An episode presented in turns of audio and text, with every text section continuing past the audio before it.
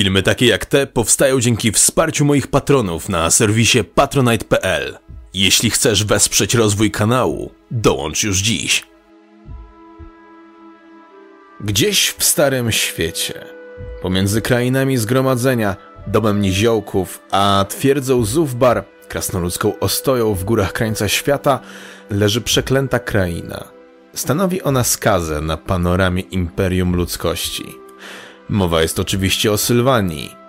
Podczas gdy w teorii stanowi ona część prowincji imperium, Stirlandu, tak Gmin nie jest do końca przekonany, czy to jeszcze imperium, czy już nie. To nie jest dobra ziemia. To nie jest ziemia dla żywych. Ja jestem Refur, to jest kanał Narrator, a dziś opowiem wam o Vladzie von Karstein, założycielu jednego z najbardziej znanych wampirzych rodów w świecie Warhammera. Zostańcie więc na chwilę i posłuchajcie. Witamy w Sylwanii. Witamy w świecie wampirzych książąt. Nie zawsze jednak władze sprawowali tu nieumarli. Prawda, Sylwania od dawna stanowiła dziwne miejsce, gdzie ametystowa magia, magia śmierci, przenikała dosłownie wszystko, a mgła otulała mieszkańców do snu. Jednak nie zawsze była ona domem dla wcielonego zła. Wszystko zmieniło się tej pamiętnej, burzowej nocy. Nad tymi ziemiami władał wtedy książę Elektor, Otto von Drak. Był on złym człowiekiem. Za najdrobniejszą przewinę potrafił nabić głowy swoich chłopów na pale. Uważał się za reinkarnację Sigmara, założyciela Imperium Człowieka, a żaden z sylwańskich adoratorów nie był dość dobry dla jego córki, Izabeli. Sylwańscy byli niewystarczający, jednak nikt spoza prowincji nie miał ochoty ubiegać się o córkę hrabiego z przeklętych ziem. To na łożu śmierci wykrzyczał on, że prędzej wyda swoją córkę demonowi chaosu, niż pozwoli swojemu bratu Leopoldowi przyjąć władzę nad Sylwanią. No cóż, był blisko, ale nie do końca. W blasku pioruna i przy akompaniamencie gromu na dziedziniec zamku Drakenhof wjechała czarna karoca. Wysiadł z niej wysoki i przystojny mężczyzna o wyglądzie człowieka o błękitnej krwi, a wraz z jego przybyciem życie na zamku zamarło.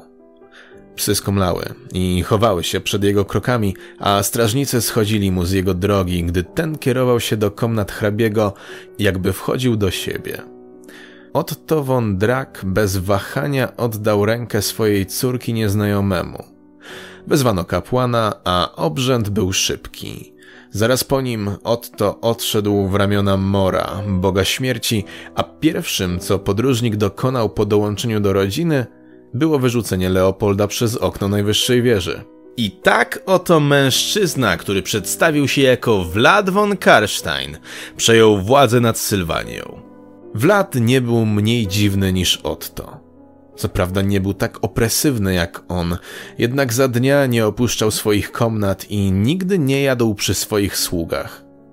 Kapłan Sigmara, który przeprowadził zaślubiny, został wygnany z zamku i słuch po nim zaginął.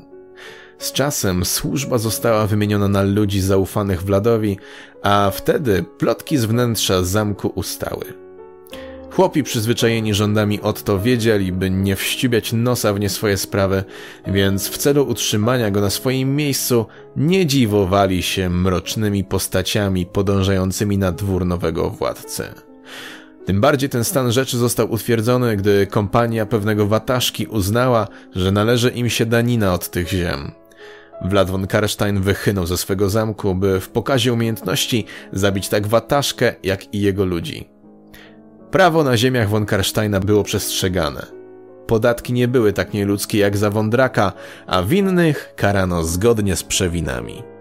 Przyszedł jednak czas, gdy wieść się rozniosła, że Izabela, teraz już von Karstein, zachorowała, a Vlad miał podobno sam zająć się swoją żoną. Znachorzy i lekarze nie mieli dostępu do jej komnat, a po trzech dniach pojawiła się ona przed ludem, blada i słaba, od tego momentu nigdy więcej nie opuściła zamku za dnia. Możemy się spodziewać, co wydarzyło się w prywatnych komnatach państwa von Karstein. Ze swoją żoną już w pełni po swojej stronie, Vlad obrał nowy cel. innych możnych Sylwanii. Wielu z nich wpierw nie szanowało władzy przebłędy, jednak z czasem ci najgłośniejsi poczęli znikać w dziwnych okolicznościach. Jeśli nie wypadek, to osady stawały się celem oblężenia podejmowanego przez nagle aktywne zgraje żywych trupów obecnych na tych ziemiach, jednak nigdy nie w takiej sile. W ten oto sposób Vlad von Karstein zadbał o unifikację Sylwanii. Wielu zmożnych zachorowało na tę samą chorobę co Izabela i w ten sam sposób co ona wrócili do codziennego rządzenia swoimi włościami. Kapłani wszelkich bogów zostali wygnani z Sylwanii, a bez kapłanów Boga Śmierci zwłoki poczęto zrzucać w wielkie sterty. Chłopi jednak nie bardzo mieli na co narzekać. Co prawda poczęli się dziwować, gdy zorientowali się, że ich babka była pacholęciem, wtedy, gdy Vlad wstępował na zamek, ale cóż im było do tego? Wszystko zmieniło się w roku 2000, kiedy to wielki meteor złożony ze spaczenia, zakrzepniętej energii chaosu, zmiótł imperialne miasto Mordheim z ziemi. Przyszła pora na działanie. Vlad wysłał swoich ludzi, by zebrali spaczeń. Na pewno do tego momentu wiecie już, że coś jest nie tak. Vlad jest wampirem i to diablo potężnym. Wszak był jednym z pierwszych. Jego imię? Washanesh. Krew z krwi Nagasza i mąż Neferaty. Więcej o tym tutaj! Washanesh służył jako jeden z generałów Nagasza. Otrzymał od niego specjalny pierścień, który wspomagał wampiryczną regenerację, jednak łamał wolę i sprawiał, że Nagasz przejmował władzę nad nim. Nic więc dziwnego, że wraz z ucieczką przed nekromantą oddał lata życia, by złamać przekleństwo pierścienia, pozostawiając w mocy jego właściwości. Następnie wyruszył na tereny mroźnego Kislewu, gdzie jako książę Władimir pomógł pokonać najazd Skavenów. Zniknął, by 700 lat potem objawić się w Sylwanii jako Vlad von Karstein. A gdy w roku 2010, kiedy to zebrał już wystarczająco dużo spaczenia w Geheimsnacht, w Noc Tajemnicy wychynął na blanki zamku Drakenhof, by rozpocząć diabelną inkantację prosto z ksiąg Nagasza, przeklął Sylwanię na wieki. Chmury zasłoniły słońce, a wiatr poniósł smród rozkładu, gdy wszystkie zwłoki Sylwanii powstały z martwych. Szkielety wydrapały sobie drogę z mogił. Zombie wychynęły z bagnisk, a gule wyszły z mauzoleów i ruszyły służyć swoim wampirzym panom. Vlad von Karstein rzucił wyzwanie Imperium. Otoczony pomniejszymi wampirzymi lordami i ich świtą, Vlad wyruszył wpierw na Talabheim. Zwycięstwo ludzi wydawało się bliskie, gdy strzały, pociski i rycerskie najazdy rozrywały przeciwników. Siły Imperium szybko jednak poznały prawdziwą moc von Karsteinów, gdy pokonane zwłoki podniosły się, by dalej służyć swym władcom. Ostatecznie wojska Talabheimu upadły. W ostatnim porywie odwagi jeden z generałów zaszarżował na Vlada, by odciąć mu głowę, co mu się udało. Następnego dnia Vlad von Karstein ponownie dowodził swoimi siłami, wzmocniony przez trupy wojsk Talabheimu. Następny był Midenheim. Tam przebito Vlada na wylot, co pozwoliło wygrać bitwę ludziom, jednak w ciągu roku wróciłby dokończyć dzieła zniszczenia. Następne były prowincje Hochland i Ostland. To właśnie tam Vlad został przebity pięcioma kopiami, tylko po to, by wrócić po trzech dniach. Nad mostem Bogenhafen wystrzał armatni pozbawił go głowy. Po godzinie wampiry wygrały bitwę. Rok 2051. Wampiry oblegają Altdorf stolicę Reichlandu.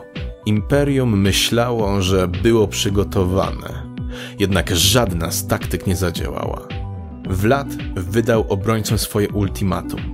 Poddajcie się, by służyć mi w życiu, lub umrzyjcie i stańcie się niewolnikami w śmierci. Wielkim teogonistą był wtedy Wilhelm III on to na trzy dni zamknął się w wielkiej świątyni Sigmara. Po tym czasie wyszedł, twierdząc, że sam Sigmar objawił mu zbawienie dla ludzkości. Następnego dnia wampiry rozpoczęły atak na miasto. Wtedy to w ogniu bitwy spotkali się wielki teogonista Wilhelm III i Vlad von Karstein. Po godzinnym pojedynku Vlad uzyskał nad Wilhelmem przewagę. Jednak w ostatecznym akcie desperacji ten rzucił się na Vlada, zrzucając go z blanek, by obaj nabili się na jeden z drewnianych, zaostrzonych pali u podnóża murów. Brzmi to całkiem adekwatnie do legendarnej wręcz niechęci wampirów do zaostrzonych palików, co? Rzecz w tym, że w noc przed bitwą Wilhelm wysłał do obozu wampirów najzdolniejszego złodzieja swych czasów, Feliksa Mana. A jemu udało się wykraść pierścień. Bez podkręconej mocy regeneracji, przygnieciony przez ciało świętego człowieka, Vlad umarł naprawdę. Jego armia poczęła rozpadać się w martwe sterty kości i rozłożonych mięśni. Inne wampiry i ich zreanimowana świta poczęły uciekać, jednak bitwa miała ostatnią ze swoich ofiar. Słysząc agonalny krzyk Vlada, Izabela w rozpaczy sama nabiła się na drewniany pal i rozpadła w pył.